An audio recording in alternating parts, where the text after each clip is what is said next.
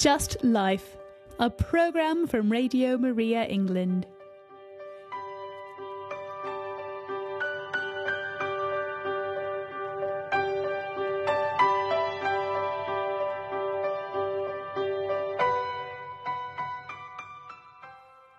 Good morning, this is Radio Maria and Just Life.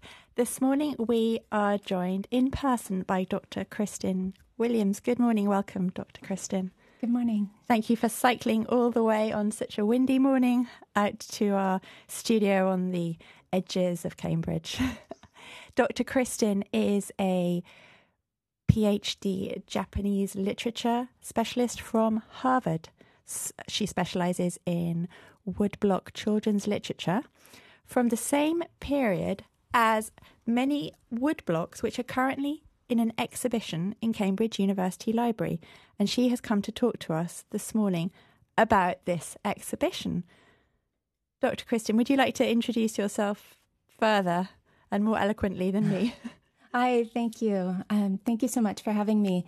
I've been at Cambridge University Library for six years now, well, six years today, actually, um, as the head of the Japanese and Korean section when I came, I didn't know much about the Japanese collections at the library, and then realized um, as I read more about them and, and saw more of the collection that it's really one of the best Japanese um, rare book collections outside of Japan.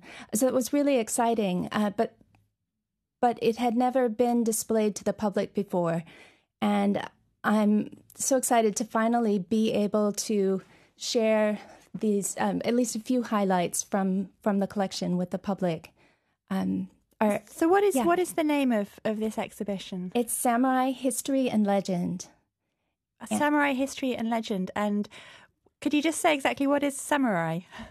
Yeah, um, samurai, I think, are a well known image of Japan, but um, they're nearly as much legend as history. Um, what what the word means in English is a bit different than what it has what it means now in Japanese, and it's also changed over over history. Um, it usually suggests higher ranking Japanese warriors from around the 12th to 16th century or members of the military ruling class from the 17th to 19th centuries. Uh, so I can talk a little bit more about that, or uh, Please tell us about the exhibition. Yeah. Um, so, so the exhibition uh, focuses on the samurai and picks apart um, the historical facts as far as we can know them um, with the literary legends and artistic uh, representations that have grown up about them. Uh, the word samurai comes from the word sab- saburau, meaning to serve. Um, so the samurai started out as people serving the nobility and positions of authority, uh, like those commanding household guards or administering regional estates. But by the 12th century, some of these uh, servants had gained enough power to uh, challenge the authority of the nobility, and they played an important role in ruling the country until uh, the late 19th century. Um, so the exhibition is looking at this whole whole range of history by picking out a few objects, um, but especially we're focusing on the late 12th century, which was a, a particular time of uh, warfare when the samurai first gained um, gained power over the country. The that time, the Genpei Wars and the Heiji and Hogen rebellions those come up in the war tales and the the histories. Uh, but you'll see in the exhibition that some of the texts are very lyrical, um, and others are more like popular novels uh, illustrated with really colorful or elaborate illustrations, and and then we have some um, black and white manuscripts, that sort of thing. So there's a range of material. Um, what can someone expect when they when they arrive at the exhibition? Yeah, when when you walk in, we have some of the most colorful um, pieces from the late 19th century right near the front, um, and I, I think that those late 19th century images are similar to what what we might expect. They're larger than life heroes, uh, big swords, lots of color. Um, as you go back further into the exhibition, we bring out more of the historical um, representations and the the mix of history and legend there. I've tried to pick out a few samurai who, especially, um, their stories grow as it as it goes from history into the literature, and one of those is Minamoto no Yoshitsune from the late 12th century. So we actually have a board game of his life. He goes from being a historical figure to eventually um, someone in a board game like Snakes and Ladders, where you can roll a die and then go to different scenes in his in his life. Uh, very playful. And um, for anyone who doesn't know where Cambridge Library is, how can we how can we find the exhibition? Thank you. It's the exhibition is in uh, Cambridge University Library, which is the main building on West Road.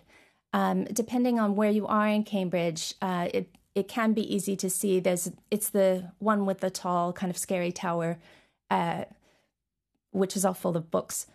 But um, but if you're closer to the river, you may not you may not see it as well. It's near um, Queens Road. At, at, as you go in, it's just to the right uh, before you before you enter the library itself. So it's free and open to the public. Thank you so much. I think we're going to have a short music break now.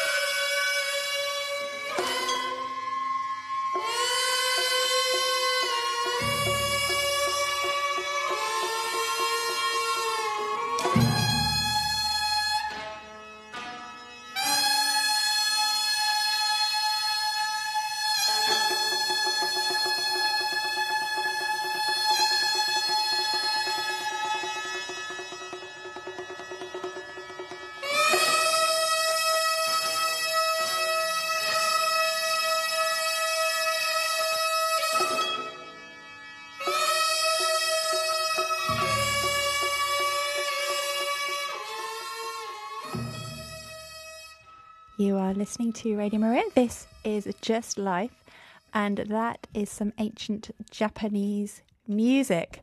We are joined this morning by Dr. Kristin Williams, who is a specialist from Harvard in Japanese literature, and she is the curator of the Samurai exhibition at Cambridge University Library. And she's here this morning in person to tell us all about the exhibition itself and more about samurais and Japanese art and history. Back over to you, Dr. Kristin. Thank you.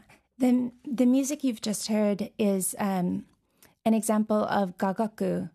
Uh, that's an, a form of music that originally came from China but is associated with the Japanese imperial court now and was the one of the key types of music that the samurai in the 12th century would have listened to. It comes up in the manuscripts and um, and the histories and uh, war tales of of the uh, 12th century battles.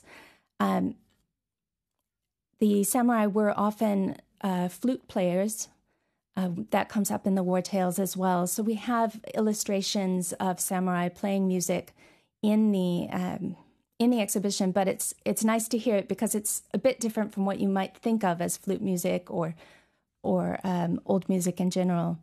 Um, and we have uh, one one book that that I like that has illustrations of how the costumes would have looked for that type of dance and music.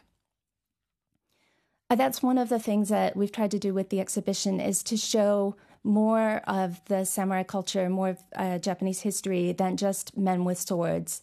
One of the things that we've brought out uh, relates to Buddhism. Uh, at the time, in in the 11th and 12th and, and centuries and, and through the medieval period, uh, Buddhism was very important, especially the Lotus Sutra. And one of the real highlights of the exhibition is a late 11th century Lotus Sutra uh, written in gold on um, precious paper uh, dyed in indigo at the time, people showed religious devotion by chanting the sutras, but also by copying them out. And it's one of the ways that woodblock printing started in East Asia was to reproduce the sacred words. Woodblock printing um, becomes very big in the uh, 17th century in Japan, and you start to have literature and histories and more people being literate. And it's from that time that a lot of the books in the exhibition uh, date date to. Um, they became very creative with it. You have a lot of illustrations. the The process of woodblock printing is sort of sort of like you you might think of stamping almost. Uh, but what would happen is that a calligrapher would write out the text, an illustrator might might do the illustration, and then create the perfect copy. That would be put on a block of wood, uh, hardwood, and then carved around to make a relief drawing. They'd put ink on that and then lay a sheet of very thin paper on it and, and rub that to transfer the image. So it's a very intensive project project to make that, but you could make hundreds of thousands of copies of of things. And it, it's through that that these stories of the war tales, stories of the samurai, uh, become distributed beyond the warrior class themselves and and uh, to a broader audience. And then get picked up in uh, theater, different forms of theater, and and other cultural things like the like the um, board game or or like art. I think I think we could have some more music now. Thank you, Dr. Kristin. That's absolutely fascinating. We are going to have another piece of Japanese music and Kristin will tell us about it afterwards. Here it is.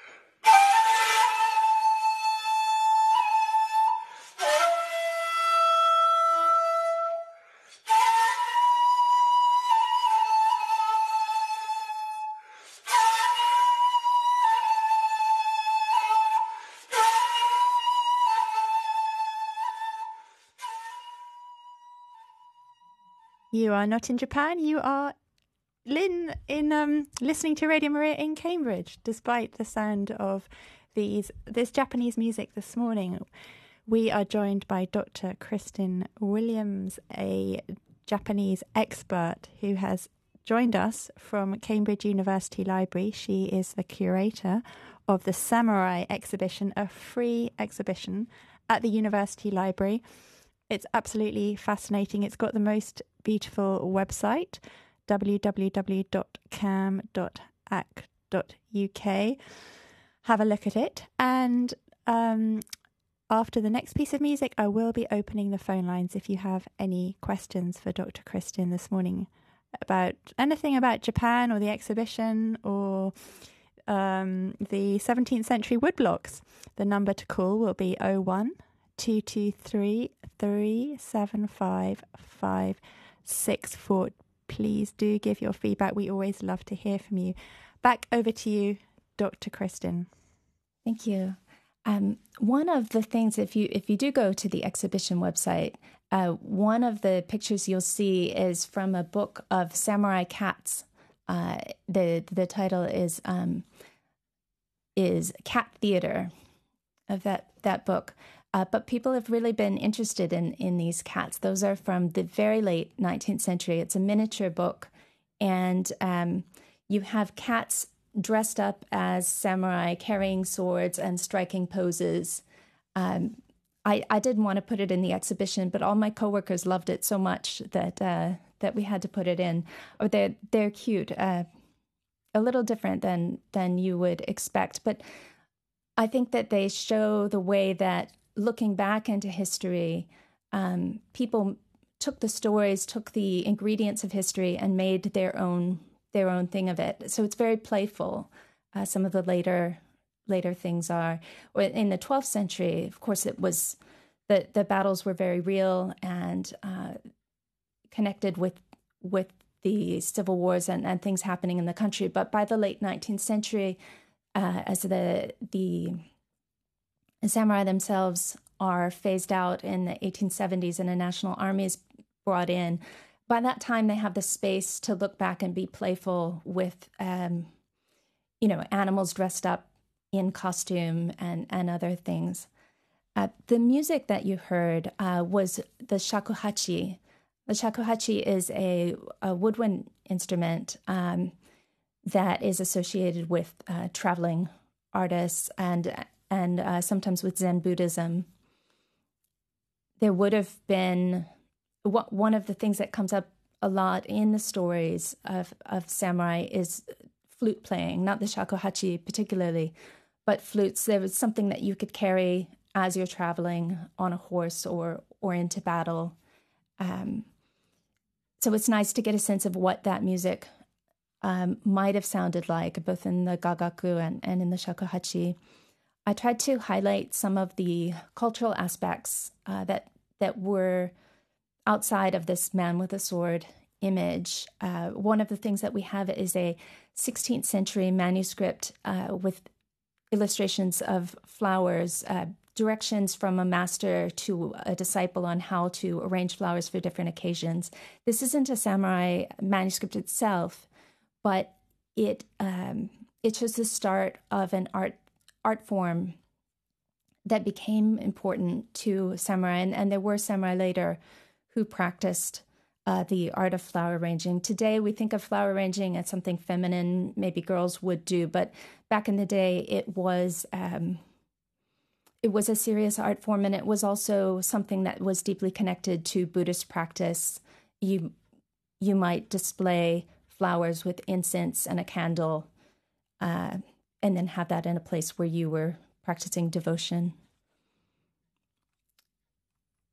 I think, well, I've already told you about my my favorite is is the uh, board game, um, but one of the one of the stories that comes out in the um, in the exhibition is not only the samurai and the woodblock printing and print culture, but also the story of the collection how did we end up with this amazing collection of Japanese books and Japanese manuscripts in Cambridge, which is as, as we've heard, not not in Japan. Uh, at the end of the 19th century, uh, the British established uh, relationships, uh, established a relationship with Japan for the first time on a um, sent a legation there, and they didn't have any Japanese speakers to go with them. Uh, they sent some very young men in their 20s and told them to learn the language and be interpreters. And so the two of those interpreters gathered their own libraries as they learned the language and then used that to start Japanese studies and pass the books to the library um, later around 1911. That's absolutely fascinating, Dr. Kristin. Can you tell us a bit about how you personally got involved? Or we can hear from your voice, you're from the States, how you got so involved in uh, Japanese culture. I'm sure our listeners would love to hear. Yeah, I um, I guess it's a bit odd to um, come from the U.S. to the U.K. in order to do things related to Japan, but but that's what happened. Uh, when I was in the U.S. as a teenager, uh, my family hosted a Japanese exchange student and had a good experience with her. And then, because my father was in the Navy, we had an opportunity to suggest a place that we would like to move. We had to move um, every couple years anyway. Uh, so we requested a base in Japan, and then we're able to move there as a family and meet our exchange students' family, travel around the country. I finished high school there and then continued to study the language in university. Went back to Japan as an English teacher, um, and then to postgraduate study. That's amazing. Um, can you see any elements uh, in Japanese culture today that are, you know, related to what you've been talking about? What kind of things are still echo- echoing down through the centuries? Oh, that's a really, that's a really hard one. I, I think, I sometimes think people are too quick to make connections. Oh, you know, the ancient spirit of this and that. Um, so much has happened since the 19th century. You know, obviously with the the wars and um, the disruptions, and of course, the technology has changed so much. It's one of the reasons that I studied the 17th through 19th century because the 20th century is just so, um, I, I, think, so so hard to look at in a way. Some of it, um, but I think that the the playfulness of imagery is is something that comes out, and these these historical figures do show up in literature and art today. They they do come up in um, manga and anime, you know, the animated uh, cartoons, and just like they did in the 18th and 19th century, each person who comes to it makes their own um, makes their own story out of it. I think we're going to have another piece of music. Um, here it is.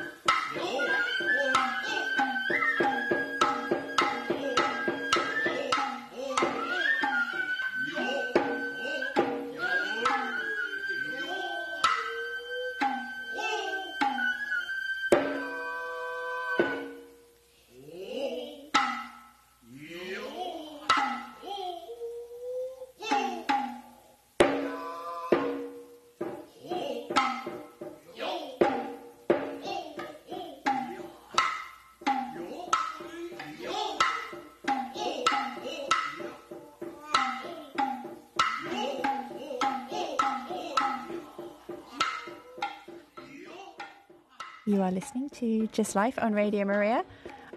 I need to give you the phone number if you would like to call in. We would love to have some questions for Dr. Kristin, has shared her fascinating story of how she became involved in Japanese culture and from Harvard to from Japan to Harvard to Cambridge. She is here now at Radio Maria this morning. If you would like to speak to her, please call 01 223 375 564 if you have any questions about the exhibition, the Samurai exhibition at the University of Cambridge Library, or any questions about Japanese culture, she would be most willing to answer your questions or any feedback about her talk this morning.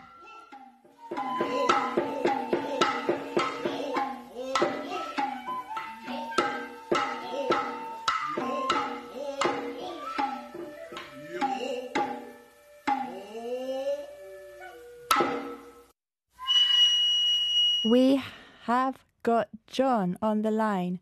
John, can you hear me? Uh, yes, I'm here. John I'm is calling all the way from the Japan. Good morning, John. Yeah. Dr. Christian can hear Good you and you're on air. Oh, thank you. Hello, Christine. Uh, well, um, my wife is Japanese and I've been living in Japan for 13 years. Um, what I would like to ask you, and well, I mainly ask your opinion about before you mention Buddhism. You know, uh, as you know, Buddhism is, is a kind of philosophy and not religion. Um, I'm not a fan of it, of course, as a Christian, but um, what I would like to say, um, there's a big change recently in Japan uh, in Buddhism. So it's uh, becoming more a form of New Age uh, with uh, associated practices, which I'm not going to name now because it's a very sensitive subject. Uh, so many Western people, you know, they adhere to these practices. Uh, so, you know, uh, what do you think? You know, the kind of Buddhism uh, of Japan is Shinto, uh, which is very different from the Chinese Buddhism, you know. And um, yeah, so it's very much associated with New Age. Uh, I would like to know, uh, to hear your opinion about that. Thank you. That does sound like a very sensitive topic for uh, for uh, Dr. Christian. Have you got anything you can say about that? Well, I can tell you a little bit more about Buddhism in the in the earlier periods, um, which I think might help to contextualize. Um, Yeah, please do. yeah, so at the um, I mentioned the Lotus Sutra. I think that we do hear people talk about Buddhism as a philosophy now, but back in the 11th century, the 12th century, I think it really you you can think of it as more of a religion. Uh, there's monasteries and and um, people spending their lives in in prayer, uh, copying out the sutras. This act of of copying the sacred words uh, was very important to practice then. I think we. You know that I know, that what. Shinto never, you know, Shinto never had a doctrine. So there Mm, is no book about Shintoism. well, so the religion, you know, you called it a religion. In fact, it's never been a religion. I see, you but know, even back in the day. And um, yeah, I I think you Mm, can. I think that you go can. ahead, go ahead. I think you can distinguish uh, Shinto and and Buddhism a bit more. Uh, what they were practicing at the time, uh, you know, in the 12th century, times like that. This was a Buddhism that had come from um, originally from China, maybe via Korea, Of course. but um, yes. very rooted in sacred Yes. texts and in in the sutras and the the physical act of copying the act of of saying the words was very important uh, to to the practice then so so it's a different we're, we're living in a very different time and even shinto uh, as people have read back into history there's a there's big shifts that take place in the 18th century and then later in the 19th century and the 20th century um, shinto becomes Yeah. a way for the uh, japanese government around uh, the shift of power at the end of the 19th century to separate themselves from the buddhist institutions that had gained a lot of power by exactly. that time. So there's a it's whole becoming it's yeah yeah there, there's a yeah whole, yeah yeah it's becoming it's becoming a it. part of politics yeah, it's, but that it's becoming part of politics basically it's the politics of you know if you want to be a japanese politician you have to be to adhere to a Mm. shinto to a shinto um, fellowship basically I- I think- basically Yeah. but that that shift happened. Well, shifts happen at a number of places um, in history, and and and I think contextualizing that, looking back to different periods, can help us understand how it might be quite different now. Even if I I can't really speak to New Age, um, but but I can say that that it is more connected to to texts, to prayer, and and to um, things that we would recognize as more religious in the past. Thank you. That's absolutely fascinating. well I, I I, finish with that. And The, uh, uh, just the last, the very last thought. I just want to say Mhm. that uh, the contemporary New Agers nowadays they come to Japan in big numbers Mm. because they enjoy so much these prac- these uh, religious, if you want to call them like these practices. In fact, they are pagan practices. Mm. So, you know, uh, New Age is becoming very much the new form of Japanese Buddhism nowadays. You see, um, Christine, you are talking about history, and I am talking about uh, recent days, you know, because I've been, I'm living now in Yeah. Japan. So I'm telling you how Buddhism is now. So it's important, you know, to make the difference, you know, between uh, the Buddhism of uh, thousand years ago and the Buddhism of today, which are two totally different things. Yeah. Yeah. yeah, thank Uh, you, John. I, I let you. I let you go. I listen on the radio. I let Thank you, you, so Sorry much for your that. input. Thank you. But if I could just, Yeah, please. What? I, I think one one of the reasons that um, Buddhism might appeal to New Age, the more um, the the kinds of people that John described, is that they they don't have a sense of the history of Buddhism. They're only picking up the parts that that they see most most obviously when when you enter into the the full history of it you, you get a different picture and it's harder to it's harder to pick and choose i think It's certainly very int- interesting from the historical perspective. Um, if you have a question for Dr. Kristin this morning, please do give us a call. The number is 01223 375 564. You don't need to be in Japan to give to ring in. Thank you, John, for calling all the way from Japan and for your input this morning. 01223 375 564. And we're going to have a little bit more Japanese music.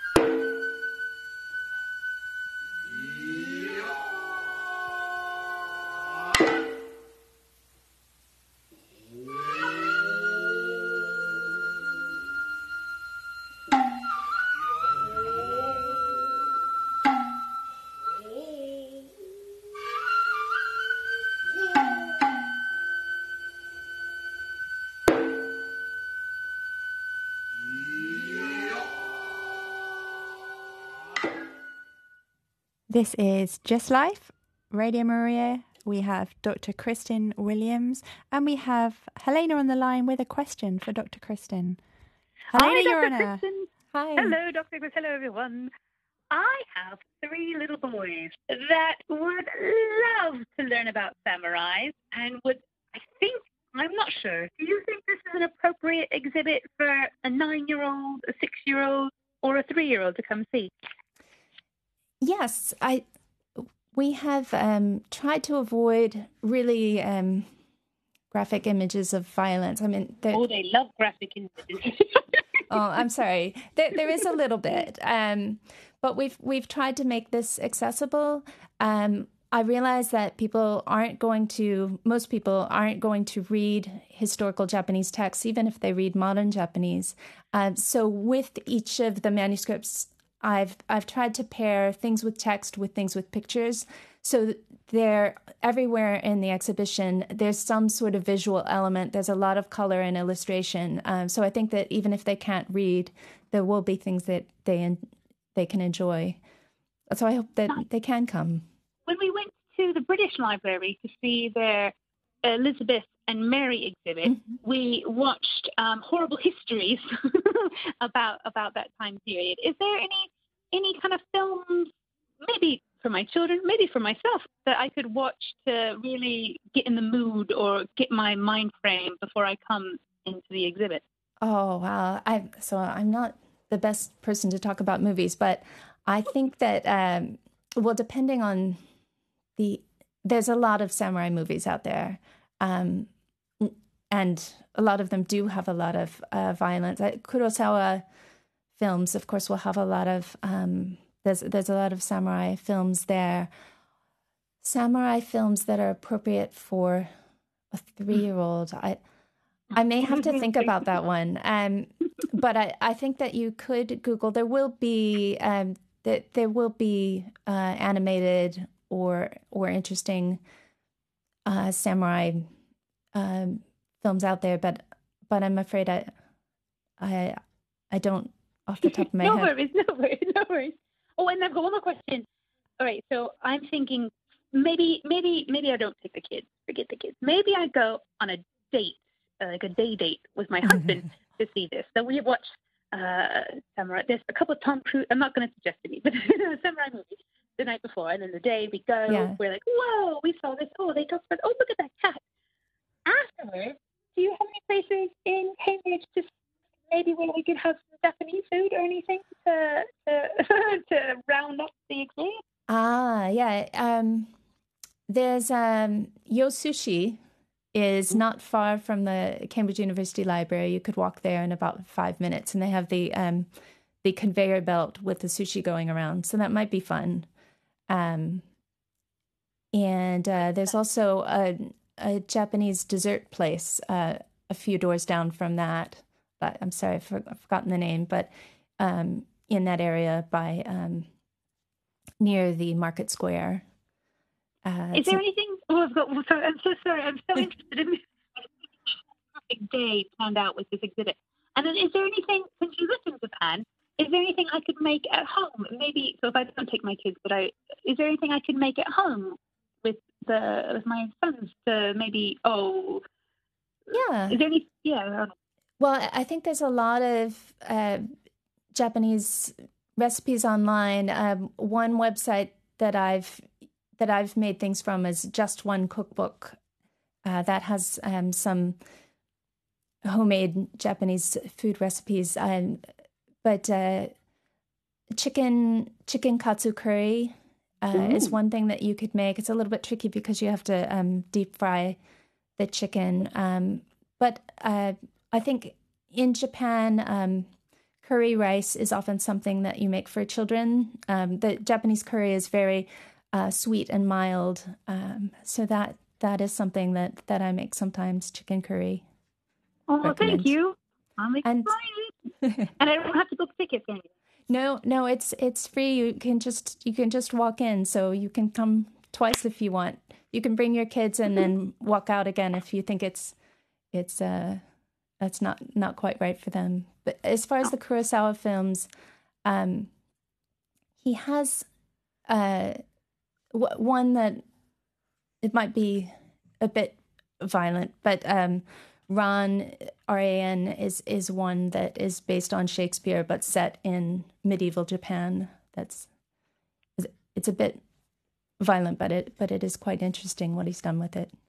Shakespeare and samurai. Oh, I love it. Oh, thank you, Dr. Kristin.